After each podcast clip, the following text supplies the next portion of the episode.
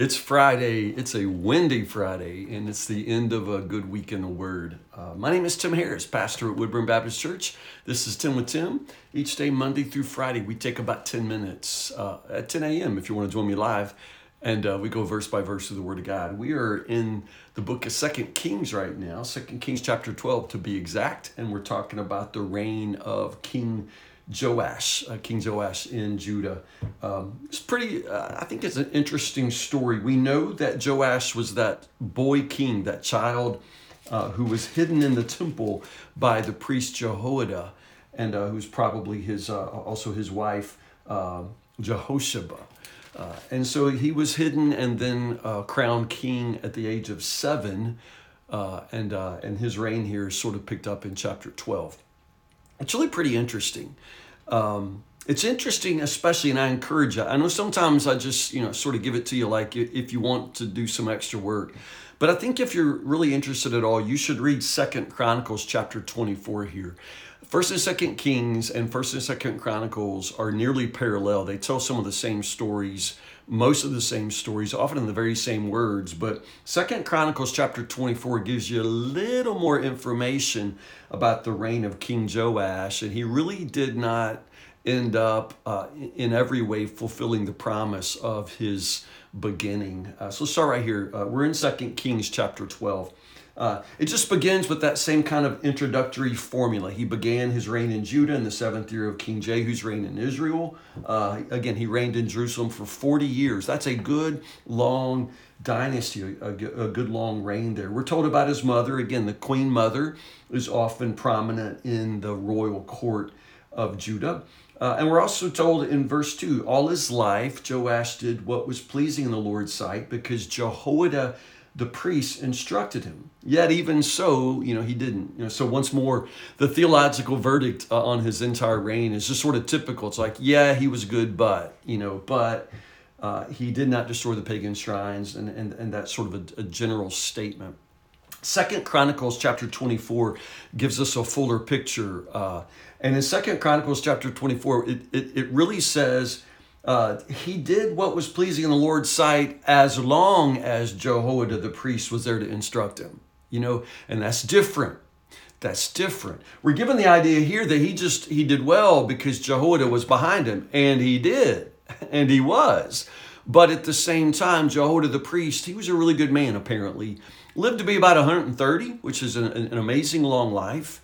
And he was so respected that he was buried with the kings. Jehoiada the priest was an incredible man of God who apparently was able to guide Joash as long as Jehoiada the priest was alive. But when Jehoiada the priest died, Joash lost his mind, and not literally, but he became vulnerable. Apparently, he was not a strong leader on his own once Jehoiada was gone. He became vulnerable to other counselors who came to him and persuaded him to sort of revert to Baalism. And so Joash backs all this up. You know, again, I'm talking to you now from Second Chronicles chapter 24, but I'm just letting you know that uh, he, he, did not finish well. And, and at the end, um, I think his, uh, uh Jehoiada's son's name was I think it was Zechariah, and Zechariah comes and preaches, and and uh, Joash literally has him killed, and and in the end.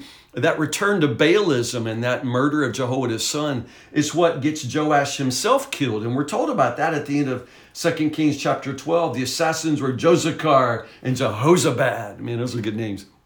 Uh, Jozacar and Jehozabad are the assassins of Joash. So again, it's just good to compare those accounts, but Second Chronicles chapter 24 gives you a fuller picture of what happens with Joash because Second Kings chapter 12 makes it sound like in 40 years all he really accomplished was, you know, uh, kind of a building program, a, a, remodeling program for the temple. And I'm not making light of that. It, it really does seem to be what occupies him internally. You know, the, the internal problem during his reign is the uh, the disrepair and diminishment of the temple, which of course Uh, I mean, it is just a building, but at the same time, that building represents the passion and zeal of the people for the Lord.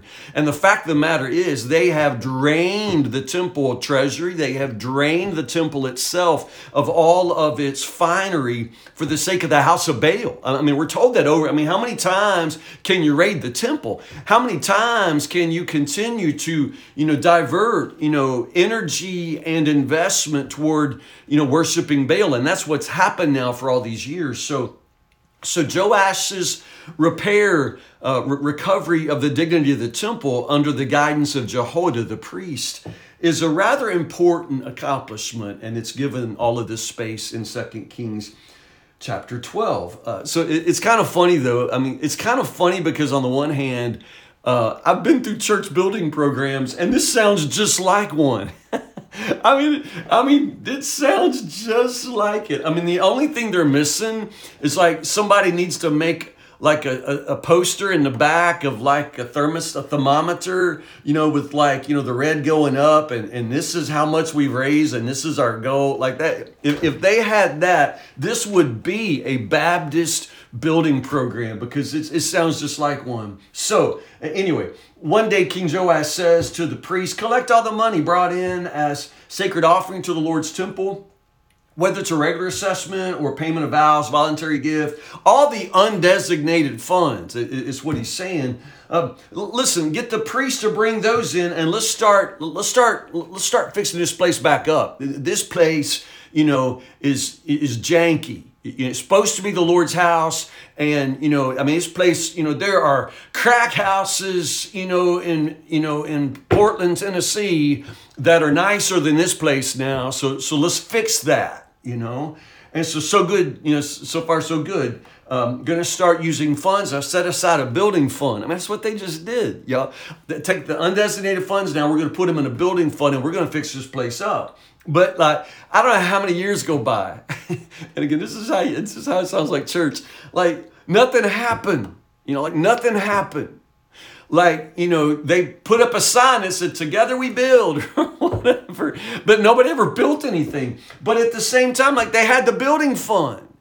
And so, you know, Joash has to go back to the priest and say, dude, what is up here? What, what's up with you guys? You know, why haven't you done anything? You haven't replaced the carpet. You haven't painted a wall. You haven't, you know, resealed it. You haven't resealed and restriped a parking lot.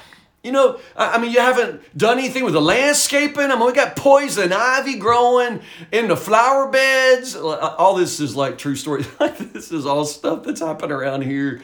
Uh, you got you know, the soffit hanging off the canopy. I mean, we do today. Like I was looking at that thinking, man, this place, uh, I mean, and so after all, you know, they got a building fund now and, and the priests are just sitting on it. Now, there is no indication that the priests are dishonest. There's no indication that they're misappropriating funds. The, the, the, the, the, the word of the scriptures are just sitting on the money. They're just sitting on it. And so jo, uh, Joash and Jehoiada together, they, they just sort of force this by by just sort of jumping in there. And again, that there's nothing wrong with any of this, not at all. They just sort of have to make sure that it happens because uh, if you leave it to the priest, it's not going to happen. Okay, I could defend the priest here. They got a lot of weddings and funerals, and they, got you know sermons three times a week, and you know just don't expect me also you know to re-roof the church.